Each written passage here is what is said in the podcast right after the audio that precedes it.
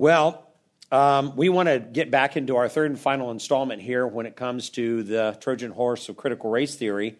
And uh, if you would like a handout, uh, gentlemen are here, and we have plenty of handouts, I think, this week where everybody can get one if you want one.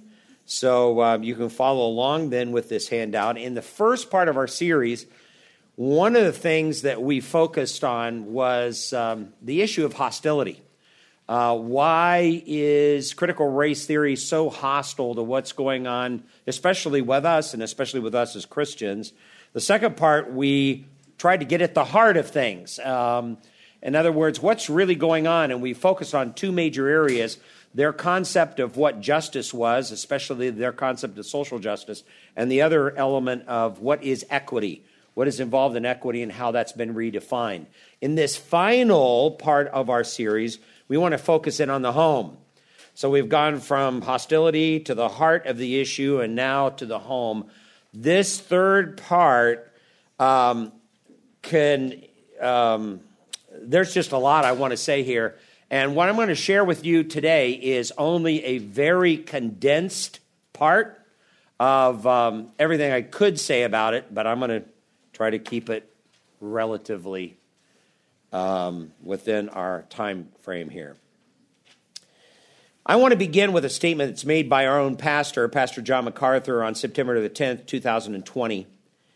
And concerning the how destructive uh, CRT theory is, um, he talks about the fact at that particular time we all acknowledge that racism exists and that it is a manifestation of the sin of partiality which the Bible directly condemns.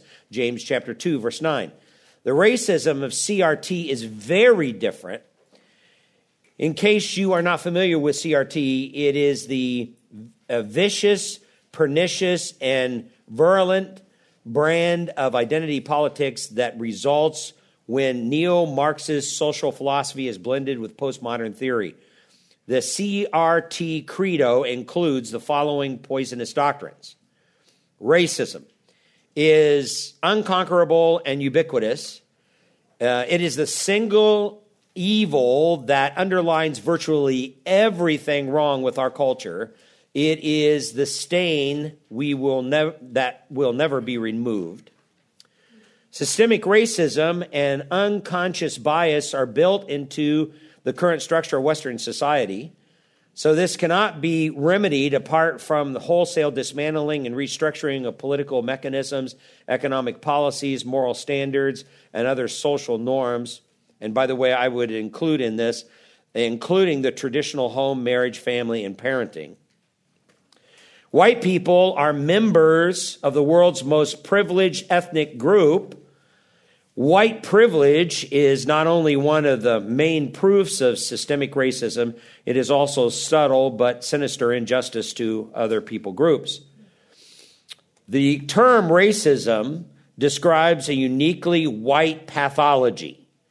Uh, members of less privileged ethnic groups are victims, not perpetrators of social injustice, and it is therefore legitimate for them to retaliate with retributive violence or expressions of ethnic contempt. This is not racism, but an appropriate response to the oppression they suffer. White supremacy so permeates our institutions, policies, practices, and ways of knowing that it is nearly impossible to think outside of it. It is full on racial terrorism.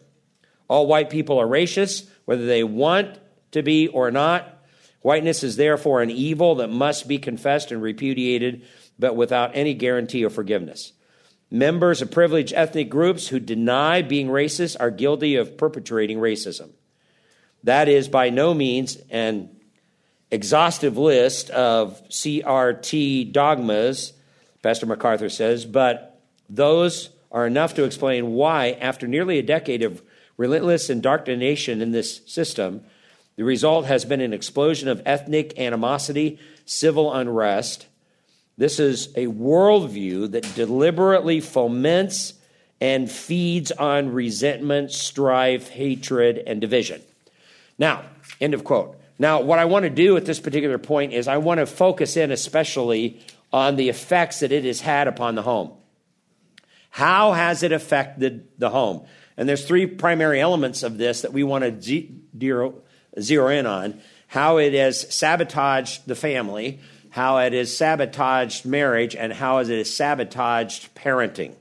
All three of those are really critical here. So let's take a look at the first one, and that is how critical race theory or critical race theorists, and by the way, uh, Darrell Harrison has a great comment about this. He says they refer to themselves as crits. So I'm going to refer to them as crits too, just C R T S, crits, because that's the way they like to refer to themselves, all right? Uh, the CRT theorists. What are they doing in relationship to the family? Well, they are attempting to do everything they can to redefine the family. Everything they can to redefine the family. Let me highlight four very significant things here. One is that since the traditional nuclear family is an oppressive social construct used to enslave women and children, it must be erased from society. That is one of their goals. That's what they're seeking to do. I'm going to give you illustrations of that in a moment. This is something deeply embedded within the Western culture, they say, the traditional nuclear family, and they want to get rid of it.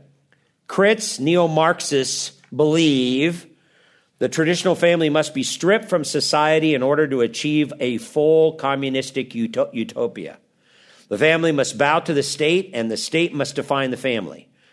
When you carefully read and the carefully worded definition of the family, according to the United Nations and the United States, the Health Resources and Service Administration, they broadly they broaden the definition so wide about the family that any two hobos living in a boxcar could be called a family. All right? That, that's so broad. I went in and read these in detail, and it's just, just extremely broad, and that's very, very intentional. All right. It's not the way, when they talk about the family, they're not talking about the family the way we would talk about the family. It's not it at all, or especially the way in which the Bible would talk about family. They say that they don't want to be trapped into one definition of the family, especially the traditional nuclear heteronormative family. Heteronormative just has to do with the fact that um, a heterosexual relationship, binary relationship between a male and a female, is normal, uh, normative for the culture. And so they say they reject that heteronormative practice. Secondly, the new definition of the family must be inclusive to all types of people and all types of beliefs, preferring the oppressed. One author explained it this way critical race theory is a theoretical framework wherein one critically examines social structures in a post emancipation society. That's an interesting statement. Now, now, when she says, when this author says post emancipation society, she means a society that is no longer living by traditional ideas of family structure. In fact, she goes on to say that critical race theory reasons that the social system was arranged in such a way so that the dominant can dominate. The narrative patterns, uh, a Western patriarchal ideology that dominates the social structures, stru- social groups are involved. In other words, the present construct of the family, she says, is hopelessly patriarchal and is purposely constructed so that the dominant can dominate. Uh, genuine change must go way beyond just simply a view of equality Instead, equity, which is different than equality, we talked about that in our last message. Equity is different than equality. Equity demands that the oppressed, which in this case is usually women, be elevated over others in the family with control and power. When it comes to those who disagree with the crits and their view, one columnist critiques such a notion by saying the feminist woke brigade only look out for women who share their political creed and do not represent or protect the rights of women who espouse right wing values like supporting the nuclear family. So they're only, they, they supposedly come at you saying that they're looking out for the needs of women, but it's only a very specific class of women that they're looking to support. For example, most of the women here, they would never support at all in fact, they would reject. The third area here has to do with uh, one problem with white families, including all ethnics um, having a white family structure, is that uh, generational family histories have washed out or silenced past racial atrocities that need to be atoned for. Now, as one crit author says, in the case of white families, attending to family stories means listening for sil- silences, as race and racism may be washed out of the stories the same way that they are in dominant ideology. And she goes on to say it is an ide- ideology that renders white power and white people participation in an oppressive system as invisible to them, and an identity when people of European descent accept these relationships. This ideology and ways of life lived within this system of relations as normal. Now, what she's really saying is that white families and all those who think, she would say, as white families, live in a sanitized bubble. Their view of their white, pristine, patriarchal family history is a fake because of all the grief and the oppression that their ancestors brought upon other people. So most of you are bunch of fakes, all right? Because of all the oppression that you've brought upon so many other people. Um, reparations would mean to repent of your family's horrid history and surrender your privileged status, including possessions, to the ancestors of races your family used in order to gain their power and control. The fourth thing is this the redefinition of the family has done more damage to children of all colors than can possibly be imagined. This is really critical to understand here. Voddie Baucham, in his book Fault Lines, some of you probably have read that particular book. It's an excellent book. I recommend that you get it and read it. Attacks all of this as a black pastor. And he makes this observation there are many black churches that are rife with Marxist liberation theology, crit, intersectionality, and the social gospel. And then he quotes from the Morehouse Conference on African American Fathers that was back in 1998. And quoting from them, he says, The most urgent problems facing the African American community and the entire nation is the reality that 70% of African American children are born to unmarried mothers, and that at least 80% of all African American children can now expect to spend at least a significant part of their childhood years living apart from their fathers. The rise of CSJ, which is the Center for Social Justice, and CRIT, uh, CRT, has led to a sea change. Today, it is neither popular nor in any cases acceptable to address the need for moral change in black community. And then Voddie Baucham goes on and says, nor is this just a black thing. The science tells us the number one predictor of economic mobility for poor children in America is the share of two parent families in their neighborhood. And that's quoted from the University of Virginia sociology professor, professor W. Bradford Wilcox, who is a leading researcher on the importance of marriage and the family. So Voddie Baucham believes it is not the lack of CRT values in our culture that is causing so much hardship. It's the lack of fathers, good marriages, and strong families. Did you hear me? A lack of fathers, good marriages, and strong families. In an article that just recently came out called The Sexualization of Children Pushed by Teachers' Unions Undermines the Institution of the Family. Union Insider says this curricula that sexualizes children have been pushed by teachers' unions into American schools with the goal of undermining family structure, said Rebecca Friedrichs, founder of For Kids and Country and a teacher. When Friedrich was about halfway through her 28 year career as a teacher, she became a teachers union representative in her school district, which gave her an insight into how teachers unions operate. And that's, she says, when my eyes were open, they were really open, that these unions were not there to defend teachers in any way, shape, or form. Unions fund agenda to divide America, which they call progressive, but what Friedrichs calls regressive. They sexualize children so that they can undermine the family structure, Friedrich said. They sexualize children so that they can undermine family structure. Another way to determine the institution of the family is the promotion of the gender identity by teachers' unions.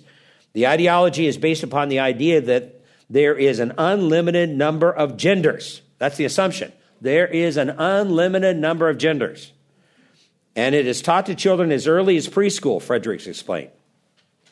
Teachers are told by union activists to teach students that their gender may be different from their biological one. That kids have to figure out what their gender is, and the gender can change every day, thus undermining the children's identity and making them confused, he said. Moreover, teachers' unions and their special interest groups instruct teachers not to tell parents if the child wants to go by a different gender at school and encourage those students not to tell their parents, undermining parental authority. Let me pause for a moment there with this by saying, I have had to deal repeatedly with this across the country with pastors calling saying that they have people in their congregation where a young boy or young girl in a school has declared themselves to be the opposite gender and this has gone on for weeks if not months long long time parents had no idea about it and all of a sudden it came to the surface and these pastors are calling us asking, what do we do? How do we deal with this? Let me go on with this article. She says, We're in a war now for our children because of teachers' unions and other special interest groups that think that children belong to the state. Children belong to the state. In America, we know that children belong to the parents. God gave them to the parents, and the parents are supposed to raise them and educate them, she added. Teachers' unions and special interest groups support legislative initiatives that promote the sexual sexuality education of children, um, Friedrichs uh, uh, said. California enacted California enacted the Healthy Youth Act in 2016 that requires schools to provide comprehensive sex sexual health education. The leg- legislation was sponsored by the ACLU, the American Civil Liberties Union, and the California Teachers Association was among the bill supporters. Friedrich said that she received all six curricula uh, approved by the State Department of Education to implement in California, and her opinion, was that they're all equally pornographic.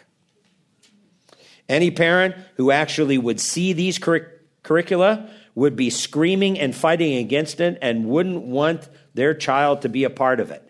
If a teacher refuses to teach this sexuality education, the new law stipulates that the unqualified teachers need to be replaced by experts such as Planned Parenthood. Hmm. This is going on. Public school system, and has been going on for some time. So, serious issues. Well, I want you to know from the very beginning, and this may shock you, and that is God defines the family, not man. God defines the family, not man. Even though Crit believes that they are justified in redefining the family because the contemporary family is rooted in Western white privilege of social thought, the truth is that the roots of what is the family go all the way back to creation. There's four things here I want you to see. Number one, a biblical family will not perpetuate white privilege or inequities because its members are taught the gospel of saving grace. What do I mean by that?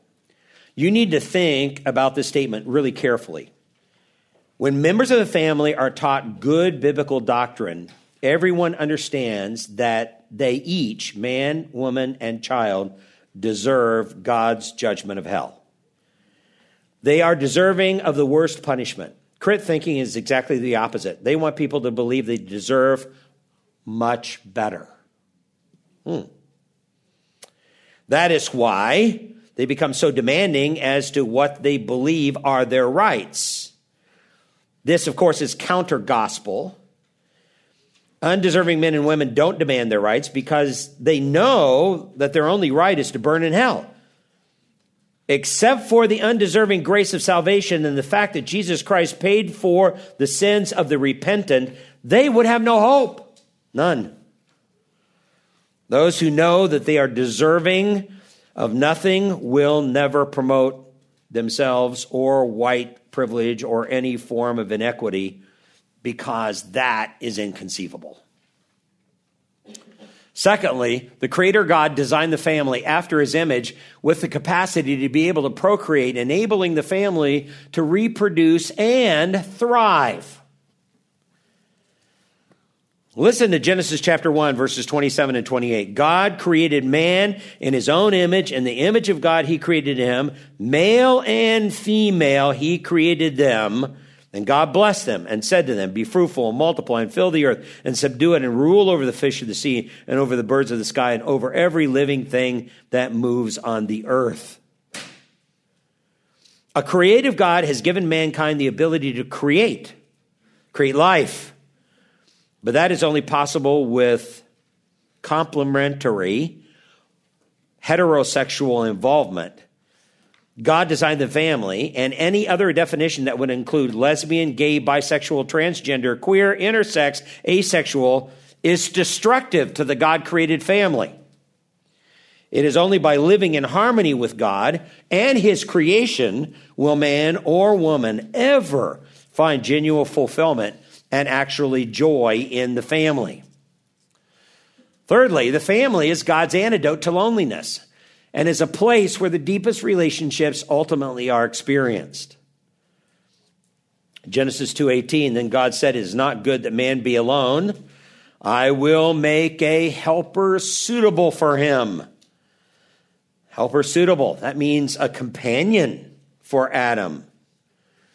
You know you've heard me say this before the Hebrew words for helper suitable is the words ezer kenegdo. I've called my wife along for a long time my little ezer kenegdo, and people thought I was cursing at her, but it's a term of endearment. She is my ezer kenegdo, all right? She's a suitable helper, a fitting complement is the idea. Or listen to this Psalm 68 and verse 6 God makes a home for the lonely. He leads out the prisoners into prosperity. Only the rebellious dwell in a parched land. Or Proverbs chapter 2 and verse 17 talks about the woman that leaves the companion of her youth, the companion of her youth, and forgets the covenant of her God. Or in Malachi chapter 2 and verse 14, it talks to a man uh, yet you say, For what reason? Because the Lord has been a witness between you and the wife of your youth against whom you have dealt treacherously, though she is your companion and the wife of, by covenant. So in both of those cases, one case he's talking to the woman, the other case he's talking to the man. Both are to see their spouses as companions. Fourth, I want you to see that the family is a place where members learn to respect and honor others. Respect and honor others. Deuteronomy chapter 5, verse 16 Honor your father and mother. Honor your father and your mother, as the Lord God has commanded you, that your days may be prolonged, that it may go well with you on the land in which the Lord your God gives you. You're supposed to honor them. And by the way, that verse is repeated over and over again throughout the Old Testament as well as the New Testament. Mark chapter 7 and verse 10 For Moses said, Honor your father and mother, and he who speaks evil of father or mother is to be put to death. Wow. Capital punishment. Um, Ephesians chapter 6 and verse 2 talks about honor your father and your mother, which is the first commandment with a promise. In 1 Peter 3 7, it says to husbands, Husbands, in the same way, live with your wives in an understanding way as with someone weaker, since she is a woman, and show her honor as a fellow heir of the grace of God life, so that your prayers will not be hindered. Ephesians 5:33 Nevertheless each one among you also is to love his own wife even as himself and the wife must see to it that she respects or the word there is phobos which can be translated also reverences her husband. She's supposed to reverence her husband. That doesn't happen naturally.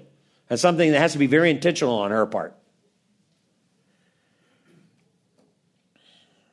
Or Colossians 3:21, fathers do not exasperate your children so that they will not lose heart.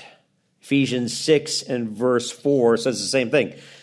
So a family that follows the original design that God intended, you understand, will learn to treat one another with honor, with kindness, and mercy and grace and love and dignity. And that's the foundation of the way in which they treat others in public as well. Because they recognize that others bear the image of God the same way that they do. So they're sabotaging the family. That's what they're trying to do. There's a second thing. They're also sabotaging marriage. They're sabotaging woke sabotages good wokeness sabotages good marriage it puts enmity between men and women and it will destroy any genuine sweetness that god intended in a marital relationship it will destroy it by redefining it first of all contemporary sociologists and psychologists believe that man invented the idea of marriage and crits believe that it was invented in order to use and oppress women for man's benefit. That is being taught everywhere. Crits try to advance the idea that every traditional marriage is guilty of encouraging white supremacy and dominance of men over women. They say, through this intersectionality of the oppressed and the oppressor, they say that this has been a part of the Western culture for centuries and the oppression has been endless. They are not looking for equality between the sexes. That's not what they're looking for. They hate that idea. They don't want to see equality among the sexes. They're, they are looking for reparations for historical dominations and slavery treatment of women so that matriarchy rules the home. Here's the goal matriarchy rules the home. For them, that would be equity. They do not want mere equality. If you grew up 60s, 70s, 80s, you kept hearing equality, equality, equality, equality. Crits, not interested in equality. They're interested in dominance. That's what they're interested in. Number two, if humans invented marriage, then humans can redefine marriage any way that they wish. So that women will no longer have a servile role. Uh, marriage for them is a social construct.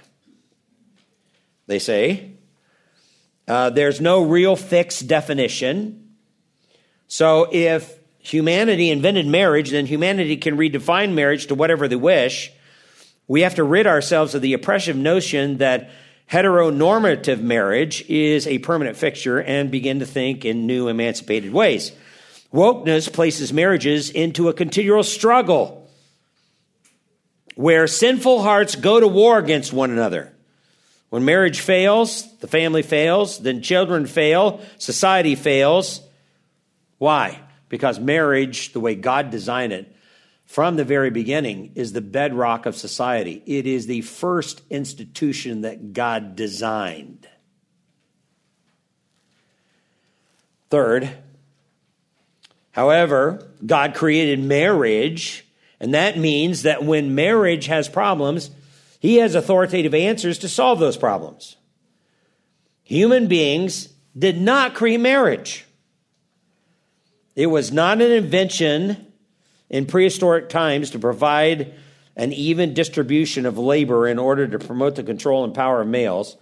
God created marriage. And when you understand that vital principle, suddenly hope returns because he has real answers when marriage gets into trouble. Real answers. So the way you conceive of the origins of marriage will directly affect the way you function in your marriage. Marriage, the way God designed it, is not the problem. It is the people who are in marriages that are the problem. That's the problem. Fourth, marriage by God's design was for the binary sexes to complement each other and to enjoy a loving companionship in a monogamous heterosexual relationship. That's the way marriage was defined. Non binary constructs of marriage are incredibly unloving and destructive. Why? Because fundamentally it is against nature, the way God defined nature. It fights God's design. Sameness enhances competition and control. Even though sin brought conflict between the sexes, the binary sexual relationship is still God's design. A male was designed to, to lovingly and self sacrificially lead the family by serving them. Ephesians 5 25 through 32. A female was lovingly, was to lovingly and self sacrificially follow the leadership of her husband and to invest in their children Ephesians 5 22 through 24, 1 Timothy 2, verses 13 through 15. So, let me show you how this works out in detail here in terms of sabotaging marriage. Because crits see the heteronormative marriage as being toxic. They see it as being toxic. Critical race theory advances the intersectionality concept that men assuming leadership roles in marriage will oppress women. That's just a fundamental assumption that's going to be there. Lesbian or single and unattached relationships are preferable to avoid being repressed and oppressed by the racist white supremacies of men in marriage.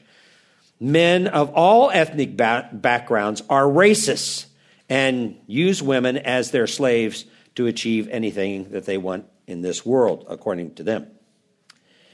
The cultist chant is masculinity is toxic. Have you heard that?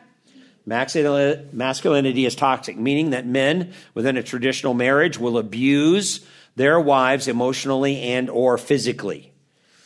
One definition of this reads toxic masculinity is thus defined by adherence to traditional male gender roles that consequently stigmatize and limit the emotions boys and men may comfortably express while elevating other emotions such as anger. It's marked by economic, political, and social expectations that men seek and achieve dominance. So, for them, males are motivated by economic, political, and social expectations that end up oppressing females. Traditional biblical role of a man, assuming leadership of his home, emotionally limits the boys in his family and stigmatizes them to express themselves only through violence and anger towards girls. Hmm. This has given rise to numerous Christian books on spousal abuse of women based upon a Duluth model of abuse. The Duluth model was developed by a small group of activists in the battered women's movement. It's explained this way the feminist theory underlying the Duluth model is that men use violence within relationships to exercise power and control. This is illustrated by the power and control wheel. I'll show you that in a moment. A graphic typically displayed as a poster and training materials. According to the Duluth model, women and children are vulnerable to violence because of their unequal social, economic, and political status in society. So, Treatment of abusive men is focused on re education, as uh, we do not see men's violence against women as stemming from individual pathology, but rather, listen to this, from a socially reinforced sense of entitlement. There's a lot in those words a socially reinforced sense of entitlement. And this is where you will see the social construction of reality theory now coming to full bloom. And incidentally, churches and Bible teaching, uh, Bible teaching, they would say, indoctrinate men in a particular way of thought that encourages this violence towards women. So, to give you an idea about this, this is in a sense the what is referred to as the power and control wheel. Um, And you can see there's eight different categories here. If you go around the wheel, I'm not going to read all of these, but you can see them where you've got uh, using coercion and threats, using intimidation, using emotional abuse, using isolation, minimizing, denying, and blaming, using children, using male privilege, and using economic abuse. There's the idea. Now, what can we learn from this, um, in a sense, feminist model of intersectionality? Well, there are many men in the world, no doubt about this, who are abusive to their wives and children, that this model actually accurately describes. But we also know that not all men treat women this way, even though they may be unbelievers. We learn also that the Bible predicts this would happen because of the sinful curse laid upon mankind at the fall. It says in Genesis 3:16 to the woman he said I will greatly multiply your pain in childbirth and pain you will bring forth children yet your desire will be to for your husband and he will rule over you. The best understanding I know of that phrase is your desire will be to control and manipulate your husband and his desire will be to manipulate and control you. So now, under the curse, marriage becomes a game of king of the hill. All right? You understand that? Under the curse, marriage becomes game king of the hill. Who's going to be, you know, uh, in control and power? Um, but even though that's true in Genesis 3, 3.16, that does not mean that masculinity is toxic. Because God created masculinity. If it's toxic and evil, then God created evil. And because he created it, it was good. 1 Timothy 4 4. For everything created by God is good, and nothing is to be rejected if it is received with gratitude. Everything. Third thing we learn this model knows nothing of the life changing grace of the gospel in the heart of man or of a woman. As Titus 2, verses 11 through 13 says, For the grace of God has appeared, bringing salvation to all men, instructing us to deny ungodliness and worldly desires and live sensibly, righteously, and godly in this present age, looking for the blessed hope and the appearing of the glory of our great God and Savior, Christ Jesus. The fourth thing we can learn is that the Duluth model rejects the idea of Christ like leadership. There's no place for the Lord's definition of leadership in its construct because it judges every male by a monolithic standard. How does Jesus define leadership? Take your Bible just for a moment. Go over to Mark chapter 10. How does God, how does Jesus define leadership? What does he say? Mark chapter 10, verse 42. Calling them to himself, Jesus said to them, You know that those who are recognized as rulers of the Gentiles lord it over them, and their great men exercise authority over them. That's the way the world functions, in other words. But it is not this way among you. Whoever wishes to become great among you must be your servant, doulos, or uh, diakonos is the word there. Diakonos, which means like deacon. And whoever wishes to be first among you must be your slave of all. There, the word is doulos, slave. For even the Son of Man did not come to be served, but to serve and to give his life a ransom for many. That's the way in which Jesus Christ defines leadership. There's no room for that in the Duluth model. So, the third area has to do with sabotaging parents. We've given a hint at that a little bit. And what, what happens here is they want to redefine childhood. Woke, CR crits, and intersectionality proponents want to own the young generation. They want to own it. In order to do so, they must demonize parents, particularly Christian parents. If you're a Christian parent, you will need to know how to respond to their hateful demonization. To them, you are at the core of the white blindness and white privilege. You are harming children with your inflexible views of family, marriage, and sexuality. First of all, they say that teaching children cisgender and heteronormative principles does violence to the notion that personal identity and gender is a social, not a biological construct. Cisgender is a term used to describe the idea that personal and sexual identity corresponds with a child's birth sex. They know that that is what most parents teach their children. For them, sexual identity in children is learned, however, not a fixed biological fact. Every child needs to be taught to be gender fluid or transgender. Black Lives Matter openly says this. Listen to what they say, quoting directly from their material. We are committed to doing the work required to dismantle cisgender privilege and uplift black trans folk. We are committed to embracing and making space for trans brothers and sisters to participate and lead. Hmm.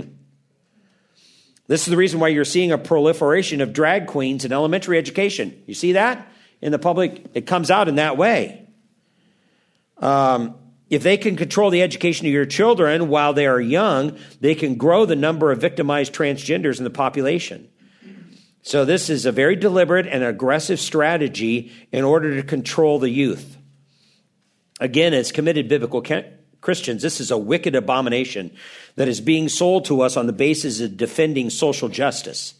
Incidentally, simply adopting children of a different skin color or interracial marriage will not classify you as being woke or free from woke criticism. That's not going to classify you from being free of it.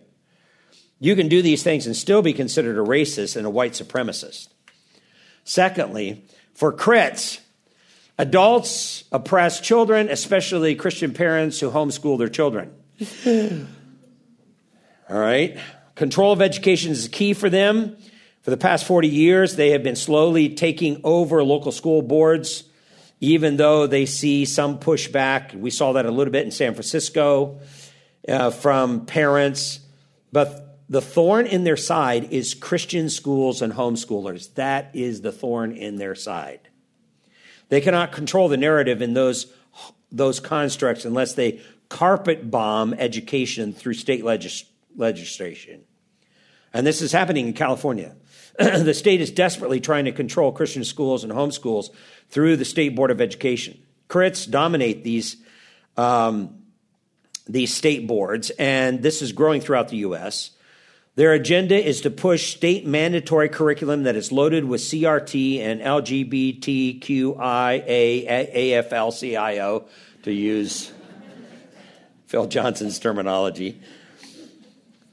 One of the most disturbing aspects of this agenda is the evidential decriminalizing of pedophilia.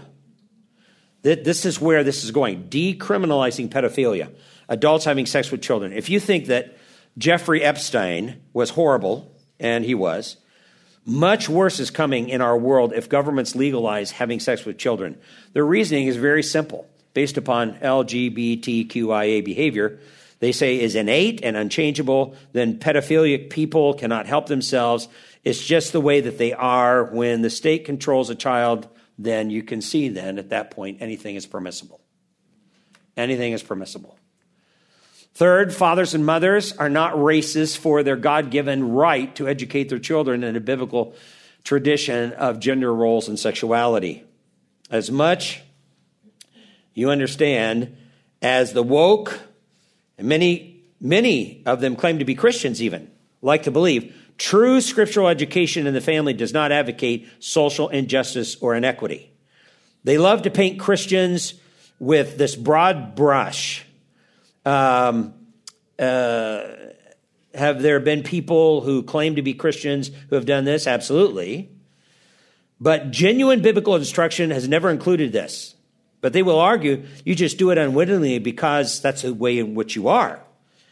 Well, that argument can easily go in two directions. We can easily argue that those who push crit theory blindly promote true hate because that's the way they are.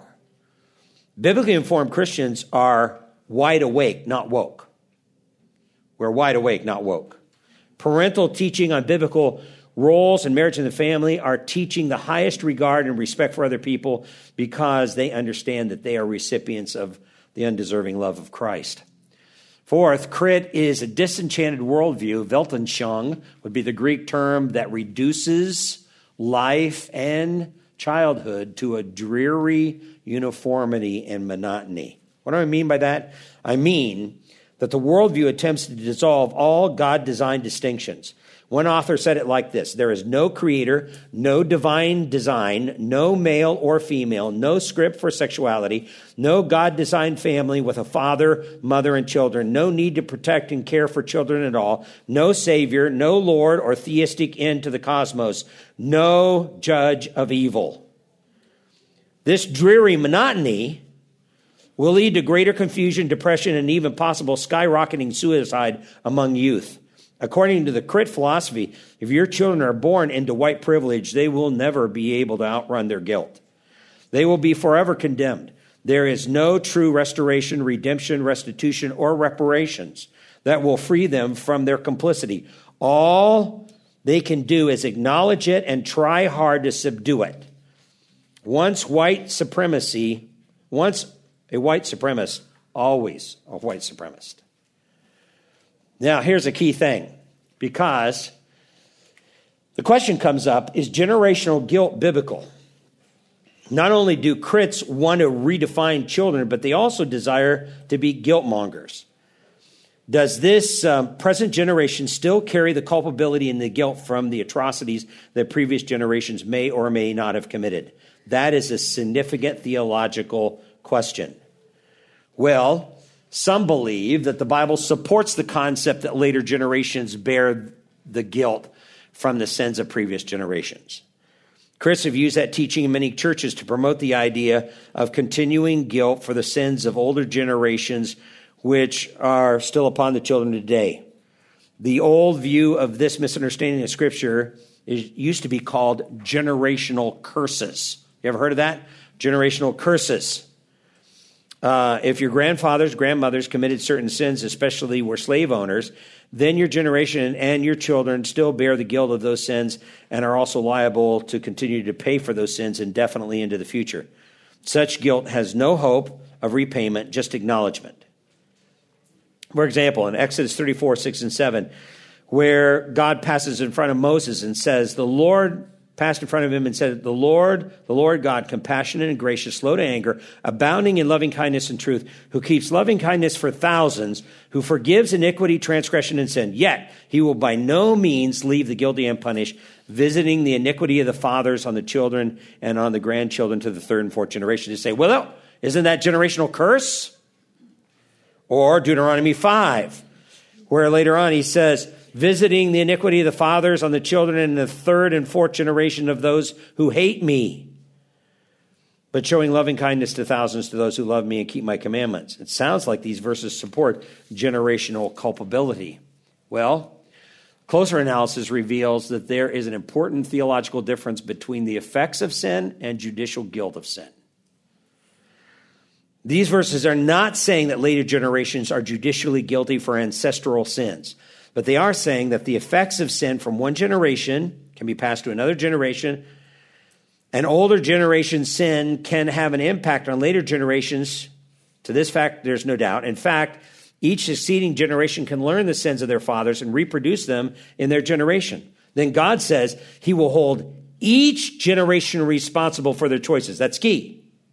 In other words, later generations cannot say that previous generations started it, so we're not responsible. Uh, we followed their example and we are not responsible, they would say. No, God says he will hold each generation responsible.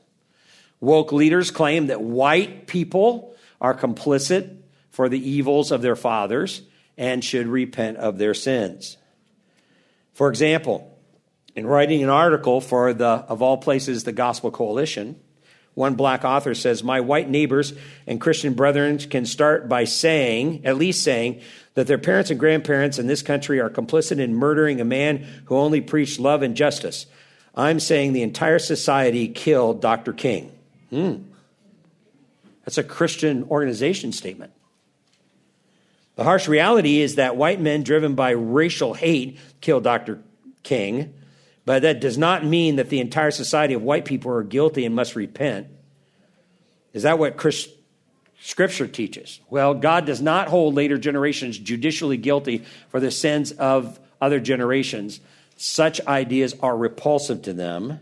And in fact, if you go to Ezekiel chapter 18, and I was going to take a little bit more time, but I'm almost out of time here to explain this. You will find out and carefully study that God holds each generation, Ezekiel chapter 18, verses 1 through 30, responsible for the choices that they make. They cannot blame it on previous generations. They just cannot do that. It's an impossibility. Last of all, the state owns your children. Or do they? Or do they? The state then should define what is best for your children since critical pedagogy claims that lower academic achievement test scores among black or Hispanic students, higher dropout rates, school discipline, and non representative racial composition in admissions to private and public schools provides evidence of persistent systemic white supremacy. Well, this crits are enslaved to the idea of victimhood.